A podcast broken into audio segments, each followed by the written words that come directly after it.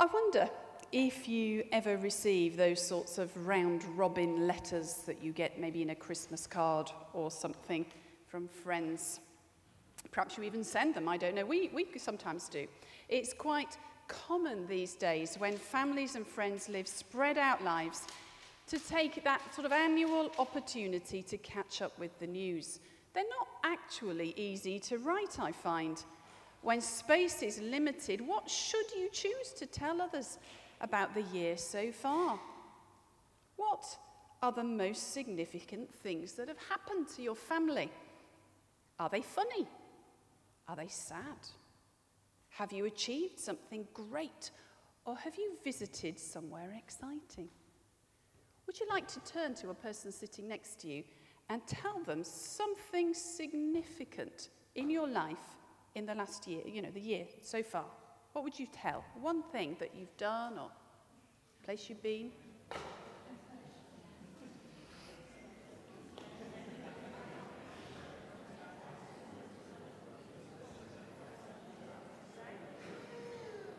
Hey, you're going to help me. You're going to be helping.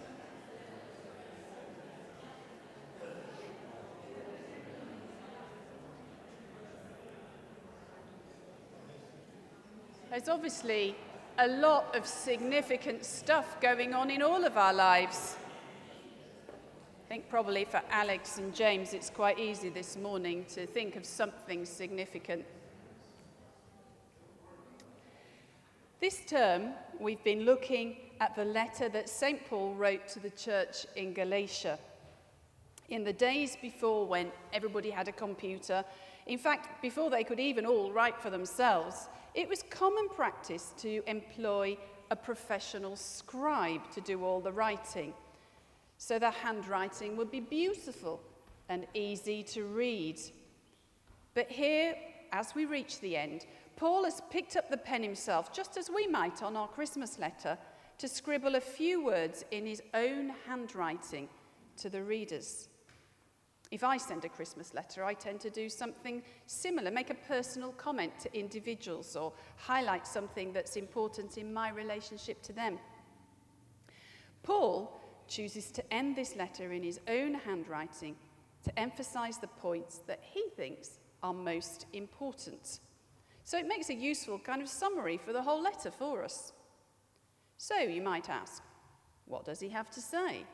What in the whole letter to the Galatians does Paul want to make sure that they've grasped? What strikes me as I read these final few verses is that Paul wants to remind his readers, both then and now, that in Jesus we are a new creation. We're not what we were, bound to remain as we used to be. When we commit our lives to Jesus, we start something altogether new. Our reading begins by summing up the mistaken arguments of his opponents, who are extremely concerned with uniformity. Although he wrote in the first century AD, people haven't changed very much at all, have they really? In the early 1990s, there was a comedy show on the television entitled Keeping Up Appearances. Do you remember it? Its humour was entirely based, it was very English, but it was entirely based on the silly situations its main character, Hyacinth Bouquet, found herself in, and her obsession with what other people thought of her. It was funny because she was clearly ridiculous. It was funny because we recognised people we knew in the way the characters behaved. But you know, it was also funny because we secretly recognized our own desire to be thought well of in the silly things she said and did. We are, even now, an approval hungry generation. We're so sophisticated in the 21st century with our mobile devices. But you know, when you post something on Twitter, on Instagram, or Facebook, the number of likes you receive is very important for some people. It's somehow very affirming to get that little thumbs up signal or the little red heart to show that others have noticed you and approve of what you're saying or doing. The desire to fit in affects the clothes we wear, the music we listen to, the car we drive, the place we shop, the newspaper we read. We all do it. From the earliest age, it seems we have a view of how we want people to see us, and we're sometimes willing to change quite drastically in order to fit in with that image. For the Galatian church, the problem centered around religious practice. Quite funny to be talking about that today of all days when we've just baptized people. Most people in the early church started off as Jews, you see, and came later to life to Christianity. So they were already circumcised because they were Jewish. That's a really important part of belonging to the Jewish community. But as the Christian church grew and spread across the world, non Jews found faith too. And the question arose is circumcision important for a Christian? Paul's answer is a resounding no. Religious practice is not what it's about. People followed the Jewish law in order to try and make themselves right with God. It was a good idea, the best they could attempt at living a godly life, but however hard they tried, they knew no one could keep the law perfectly. It just couldn't be done. In a sense, they were therefore slaves to the law, and they couldn't work themselves free. In relationship with Jesus, we are a new creation. We're no longer slaves, but we're free to live in a different way as God's beloved children. We have a new relationship with Him and with one another as we live as brothers and sisters in Christ. Under the law, it was very frowned upon to mix socially with others who were not part of your group, who didn't conform to your idea of correct religious practice. But as brothers and sisters in Christ, we're no longer divided by race or social or gender barriers. We're free to be one in Christ and to share equally in the blessings of the gospel and the hope that its promise gives. As Andy reminded us last week, if you were here, that's not freedom to sin, to do exactly as we please, but freedom to love and serve one another in Jesus' name. So, for Paul, the important question is not what religious ceremonies you've been through. He doesn't care if you've been circumcised or not. In fact, whether you've been baptized as a baby like James or as an extremely old man like Alex, or not even at all it doesn't matter to Paul. So that begs the question for me what does matter? How can we make our relationship with God right and know that we have an eternal hope and a future? Paul makes it perfectly clear in verse 14, if you're following in the Bibles, what matters is the cross. In God's amazing love for the world, even though for the most part we didn't give him a second thought, he sent his son, Jesus, to live amongst us, to be one of us.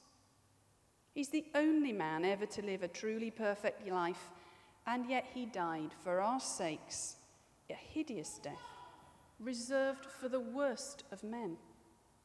In its day, the cross was really offensive, a scandal a dreadful thing.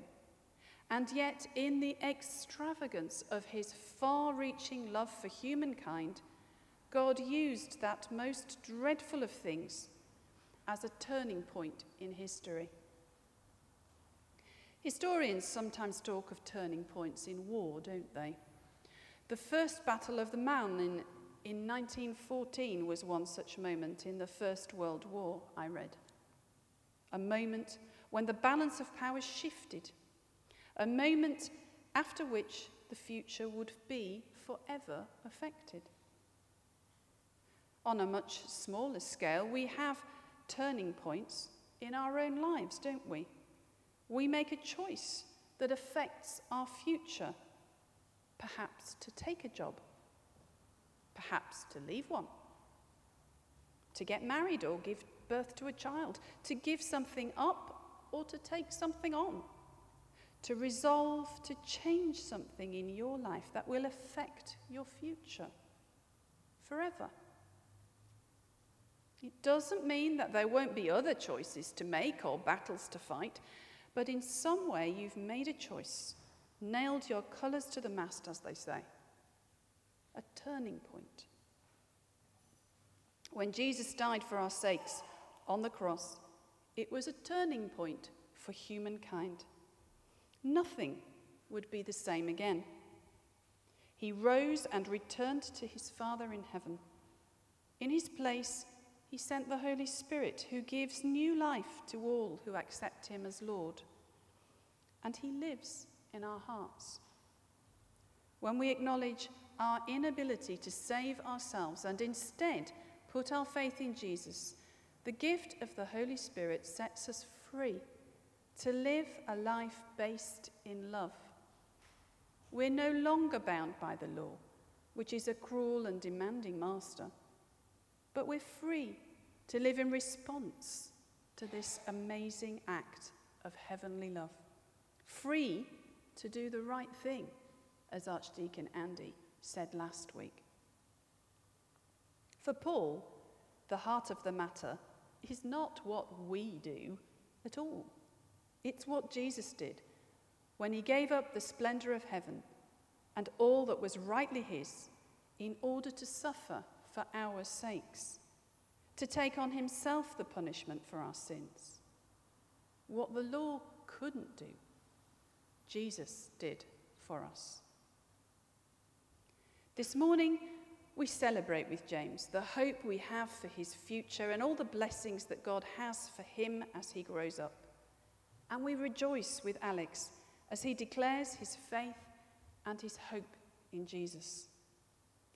The water of baptism symbolizes for us the washing away of the old life and the commitment to a new hope for the future. But do you know, it's not baptism itself that is the amazing thing. Baptism is merely an outward sign of a wonderful thing that has already happened in a person's heart the miracle of new birth in spiritual terms. It's the beginning of a new adventure. It's the acknowledgement that as we give our life over to Jesus, we are a new creation, that we have a new relationship with our Heavenly Father, and a new hope for the future. This new hope is a rare and precious thing because happily, it's not reliant on us getting it right. It relies only on us coming to Jesus and inviting Him to be Lord of our lives. Nothing that has gone before, either good or bad, makes any difference when we commit our lives to Him. Nothing we have ever done is so bad that Jesus will turn us away. And nobody has ever been so good that they don't need his help. No one is too rich or too poor. No one is too clever or too uneducated. No one is beneath his notice or above needing him. We're all in the same boat, every single one of us. We start again in, in this new order that measures things in a completely different way. Not a meritocracy, but under a rule of grace. Paul ends his letter by wishing the peace and mercy of our Lord Jesus Christ to be with all who read the letter. It's that peace which reaches out to others and marks out the life of the believer. as the Holy Spirit makes his home in our heart, he brings with him the fruit of the Spirit, which grows in us and makes us into this new creation that we've been speaking of love, joy, peace, patience, kindness, goodness, faithfulness, even self control are marks of this new kingdom life, and they should be evident in the life of all believers. Now, that's not to say that we all evidence all of these things all of the time, but the Holy Spirit promises to bring these things with Him, and if we allow Him, they will develop in our lives as we walk daily with Jesus. So, as we reach the end of this challenging letter, Paul reminds us that as believers we are a new creation with a new relationship with our Heavenly Father and our brothers and sisters in the Lord, and a new hope for the future. Because of Jesus' unfailing love for us, because of the cross, we have the freedom to choose to live this way, and nothing can take that away from us.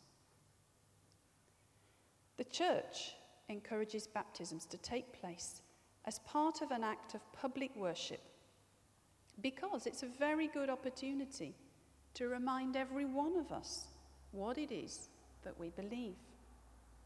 Just like the Galatian church, we're surrounded by a world that gives us different messages.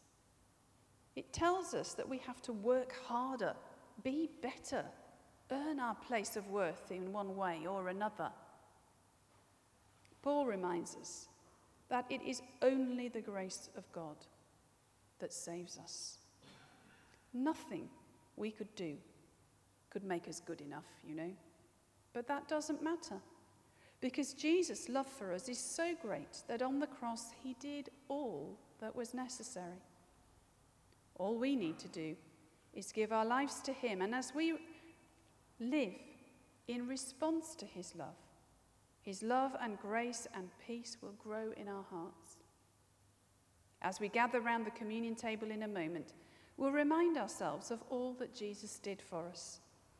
As we receive the bread and the wine, we do so with thankful hearts, and we remember that that gift, given by grace, not earned.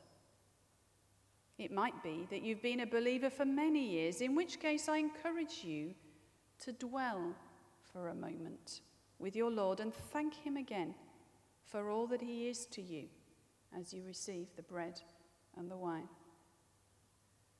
It might be that this morning is the first time you've ever given Jesus a second thought, in which case, do come forward and receive a blessing.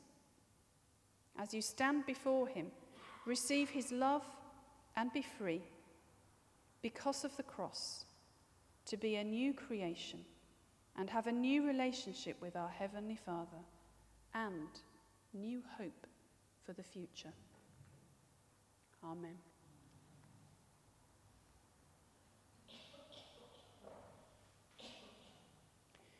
We're going to sing together now, and the words